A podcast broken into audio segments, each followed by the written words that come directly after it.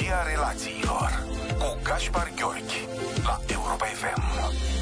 Vă salut cu mare drag și vreau să încep prin a vă mulțumi pentru zecile de mesaje pe care le-am primit după ediția de săptămâna trecută, atunci când am vorbit despre relația dintre tați și copii, un subiect care multora ne-a atins inimile și ne-a stârnit pofta de comunicare.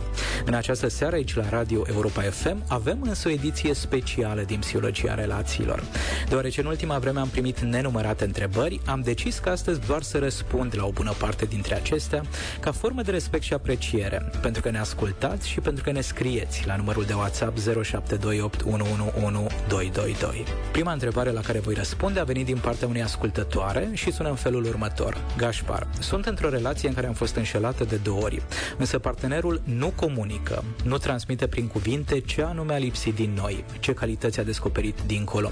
Nu numește nimic pentru care ar rămâne în relația noastră sau vreo calitate de-a mea și nici ce îl face fericit. După 17 ani și doi copii, ce eu are de făcut? Mi-e teamă de neputința de a gestiona relația cu cei mici dacă ar pleca tatăl lor. Mulțumesc! Așa cum am dezbătut în ediția despre infidelitate, pe care o puteți reasculta pe site-ul Europa FM sau pe pagina de psihologie.ro, aventura extramaritală este o formă dureroasă de trădare, care ne face să pierdem încrederea în partener, să ne îndoim de propria valoare și să trăim o serie de emoții greu de imaginat. După experiența adulterului, pentru a reclădi siguranța psihologică și relațională, e nevoie de multă muncă, care se bazează în special pe dialog și o serie de conversații sufletești. Iar dacă cel care a înșelat nu este dispus la un astfel de dialog, evită dezvăluirile și alege să se poarte ca și cum nimic nu s-ar fi întâmplat, va fi foarte, foarte greu, dacă nu imposibil, de reconstruit încrederea și de evitat trădările viitoare. Infidelitatea ca simbol psihologic poate avea diferite semnificații. Una dintre cele mai des întâlnite semnificații se referă la faptul că nevoile partenerului necredincios nu sunt satisfăcute în cuplu. Un alt motiv de infidelitate este dorința de răzbunare, dar există și infidelitatea ca nevoie de atenție, ca oportunitate sau ca deschizătoare de drumuri. În această ultimă cauză de infidelitate, simbolul psihologic se referă la faptul că partenerul repetă actele de trădare, sperând că astfel ar putea pune capăt relației. Nu are curajul sau îndrăzneala de a vorbi deschis despre dorința de despărțire, dar se implică în comportamente care ar putea cauza dizolvarea relației. Desigur că 17 ani petrecuți împreună cu bune și rele și doi copii reprezintă motive serioase pentru a ne gândi la cum va arăta viitorul. Atunci când unul dintre clienții mei are de luat o astfel de decizie relațională de genul rămân sau plec, îi spun că are cel puțin patru opțiuni. Una dintre acestea este aceea de a rămâne în relație și de a face la modul personal o serie de schimbări, de a ne întreba ce anume am putea îmbunătăți și ajusta la felul în care noi funcționăm în cuplu, chiar și atunci când celălalt refuză să facă la rândul său schimbări. O altă opțiune este tot de a rămâne în relație, mai ales dacă aceasta ne oferă suficiente beneficii și de a accepta că anumite lucruri nu pot fi schimbate. Aici întrebarea cheie este dacă suntem dispuși să trăim cu acele lucruri care nu pot fi schimbate. Mai e și varianta în care scriem finalul poveștii de iubire și încheiem relația. Iar o a patra variantă ar fi aceea în care rămânem în cuplu și așteptăm ca timpul să ne rezolve problemele, ca cineva să ne salveze. Din păcate, experiența clinică mi-arată că ultima variantă este cea mai puțin eficientă, deoarece nu timpul ne rezolvă problemele. Noi suntem responsabili de rezolvarea acestor probleme și cu fiecare zi care trece pierdem puțin câte puțin din viața noastră ar mai fi un aspect de luat în calcul, și anume ce exemplu le dăm copiilor noștri cu privire la ce înseamnă o relație de cuplu, deoarece știm că atât copiii cât și adolescenții învață mai mult din ceea ce văd decât din ceea ce le spunem. Iar în astfel de situații, regula este să fim noi adulții care ne-am dorit să devină copiii noștri, fără să-i forțăm pe ei să fie copiii care nu am fost noi. Așadar, o invit pe ascultătoarea noastră să se uite cu încredere în universul interior și să facă o listă cu motivele care o determină să rămână și o altă listă cu motivele care ar încuraja-o să plece și apoi să decidă pornind de la ce a notat pe cele două liste, făcând într-un final ceea ce și-ar îndemna și copilul ajuns la maturitate să facă. Și încă ceva, teama de schimbare este normală și firească. Asta nu înseamnă că urmează să facem ceva greșit. Teama ne transmite doar că suntem în viață, că este necesar să avem atenția vigilentă și că viitorul ne aparține, atâta vreme cât luăm decizii curajoase și îndrăznim să riscăm. Psihologia relațiilor cu Gaspar Gheorghi la Europa FM. O altă întrebare primită la numărul de WhatsApp 0728111222 sună în felul următor. Ce facem în momentul în care părinții sunt divorțați?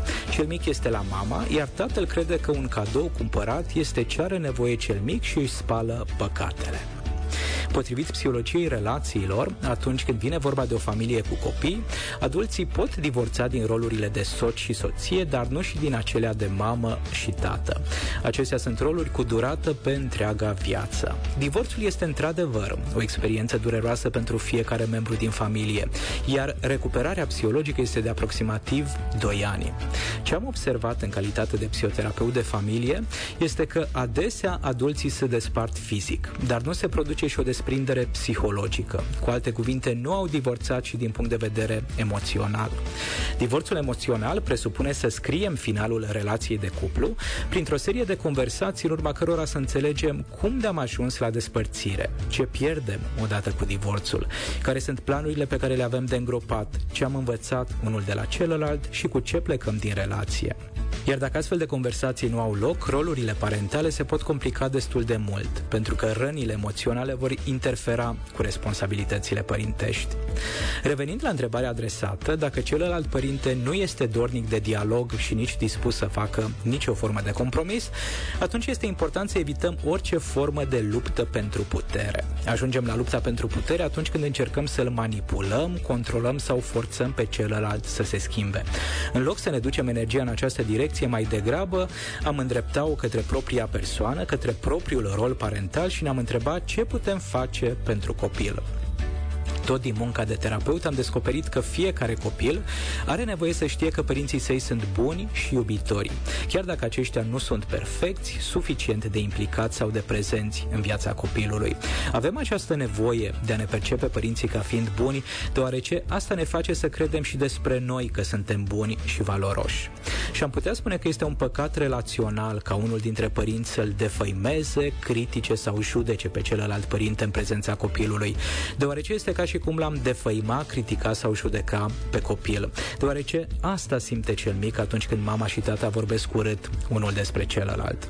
Astfel, în ciuda faptului că nu avem cea mai bună părere din lume despre fostul partener, este înțelept să-i vorbim copilului frumos despre tatăl său, știind că facem asta pentru a cultiva stima de sine a celui mic, pentru a-l ajuta pe copilul nostru să se dezvolte într-un mod armonios și nu pentru a-l proteja pe tată. O altă întrebare a venit din satul mare și mă bucur tare, tare mult să aud că ne ascultați și acasă. Spun asta pentru că mama trăiește la satul mare, un oraș în care sunt născut și eu. Iată cum sună următoarea întrebare. Bună seara! Mă numesc Mărioara, sunt din județul satul mare. Am o fetiță de 3 ani și jumătate și aș vrea să știu cum o va afecta pe ea lipsa tatălui care e plecat la muncă în străinătate. Ce pot face eu ca mamă pentru a diminua efectele plecării lui? Vă mulțumesc! Mulțumesc mult, Mărioara, pentru această întrebare. În nordul țării există foarte multe familii în care unul sau ambii părinți sunt plecați în străinătate, iar acesta este un fenomen care merită tratat cu maximă responsabilitate. Ce am observat la alți copii de vârste apropiate, cu tații plecați la muncă în străinătate, este că adesea cel mic nu-și mai recunoaște părintele. Ceea ce desigur că este extrem de dureros din punct de vedere emoțional, mai ales pentru părintele care nu de bună voie a plecat de acasă, ci pentru a asigura resursele materiale ale familiei. Acesta ar fi unul dintre principalele efecte. Copiii cresc atât de repede încât aproape că nu-și mai recunosc părinții cu care nu au un contact zilnic. Iar pentru a evita o astfel de situație, este esențial să cultivăm relația dintre copil și tată folosind strategii cât mai variate. Înainte de toate, cred că este important ca fetița să-l audă și vadă pe tatăl ei cel puțin o dată la două zile, dacă nu se poate zi de zi, folosind telefonul sau alte aplicații moderne. Conversații în care tatăl să-i povestească fetei despre cum este el, cum a fost ziua lui, să spună cât este de dor de familie și să fie cât mai curios de ce se întâmplă cu fetița lui. Un copil poate rămâne atașat de părinte, chiar și atunci când acesta este la o distanță fizică semnificativă, cu o singură condiție, ca între cei doi să existe dialog și copilul să știe că părintele îl poartă în suflet. În calitatea ta de mamă, Mărioară, te încurajez să aveți și cât mai multe poze în care să fie și tatăl prezent, poze care să fie expuse la vedere. Să-i vorbești în fiecare zi fetiței despre tata, să-l aduci în discuție și să povestești diferite lucruri despre el. Iar dacă, de exemplu, mergeți la cumpărături, ai putea să-i spui fetiței ceva de genul vom cumpăra și struguri, pentru că sunt fructele preferate ale tatălui tău. Sau, cred că s-ar fi bucurat atât de mult tata să fie alături de noi pentru că îi place să meargă la piață. De regulă, adulții evită să poarte astfel de conversații cu copiii, spunând că nu vor ca cel mic să fie trist sau să plângă. Însă, în sinea sa, copilul este oricum trist pentru că nu-și are ambii părinți aproape. Iar această stare emoțională merită pusă în cuvinte pentru a fi trăită împreună cu un adult de încredere. Psihologia relațiilor cu Gaspar Gheorghi la Europa FM. Ne-a mai rămas timp pentru o ultimă întrebare, care a venit din partea unui ascultător extrem de curajos din punctul meu de vedere. Spun asta deoarece este un bărbat care a îndrăznit să se vulnerabilizeze, să pună în cuvinte ceea ce simte și să ceară ajutor. Iată cum sună mesajul venit din partea lui Ovidiu. Tatăl meu a murit când aveam 14 ani. M-a afectat foarte mult din punct de vedere emoțional și acum simt asta. Parcă nu am încredere în mine. Tot timpul mi-a lipsit partea bărbătească părintească. Nu știu cum să manageriez tot cumulul de sentimente de nesiguranță. Mulțumesc! Ovidiu, să știi că rezonez mult cu vorbele tale, pentru că eu aveam 19 ani când a murit tata, dar simt că l-am pierdut cu mult mai devreme, din cauza faptului că în ultimii ani de viață consumase foarte mult alcool. Iar viața alături de un tată alcoolic este definită de multă durere, nesiguranță și îndoială. Pierderea unui părinte este o experiență dureroasă, care lasă un gol imens în sufletul nostru. Iar dacă asta se întâmplă în adolescență, ușor putem simți că ne fuge pământul de sub picioare și nu găsim nimic de ce să ne agățăm pentru a avea un dramă de siguranță. Pentru majoritatea bărbaților, tații reprezintă modelul despre ce înseamnă masculinitate. Ne inspiră acțiunile și comportamentele taților atunci când avem de făcut față provocărilor vieții sau de găsit soluții la problemele care ne apasă. Iar atunci când tații dispar prematur din viața noastră, lasă un gol pe care este bine să-l umplem cu alte modele masculine. După pierderea tatălui meu am realizat că am nevoie să-mi caut un surogat patern. Un bărbat a cărui manifestări să mă ajute să-mi cultiv masculinitatea și să-mi conturez caracterul. Uneori acest model poate fi reprezentat de o altă figură masculină din familie. Un bunic, un unchi, un văr mai mare sau de cineva din afara familiei. Un profesor, un antrenor, un duhovnic. Pentru mine au fost doi mentori pe care i-am cunoscut profesional și care mi-au permis să văd și zbuciumul lor sufletesc. Pentru a descoperi astfel că în viața unui bărbat există și momente de nesiguranță nesiguranță, de îndoială sau teamă.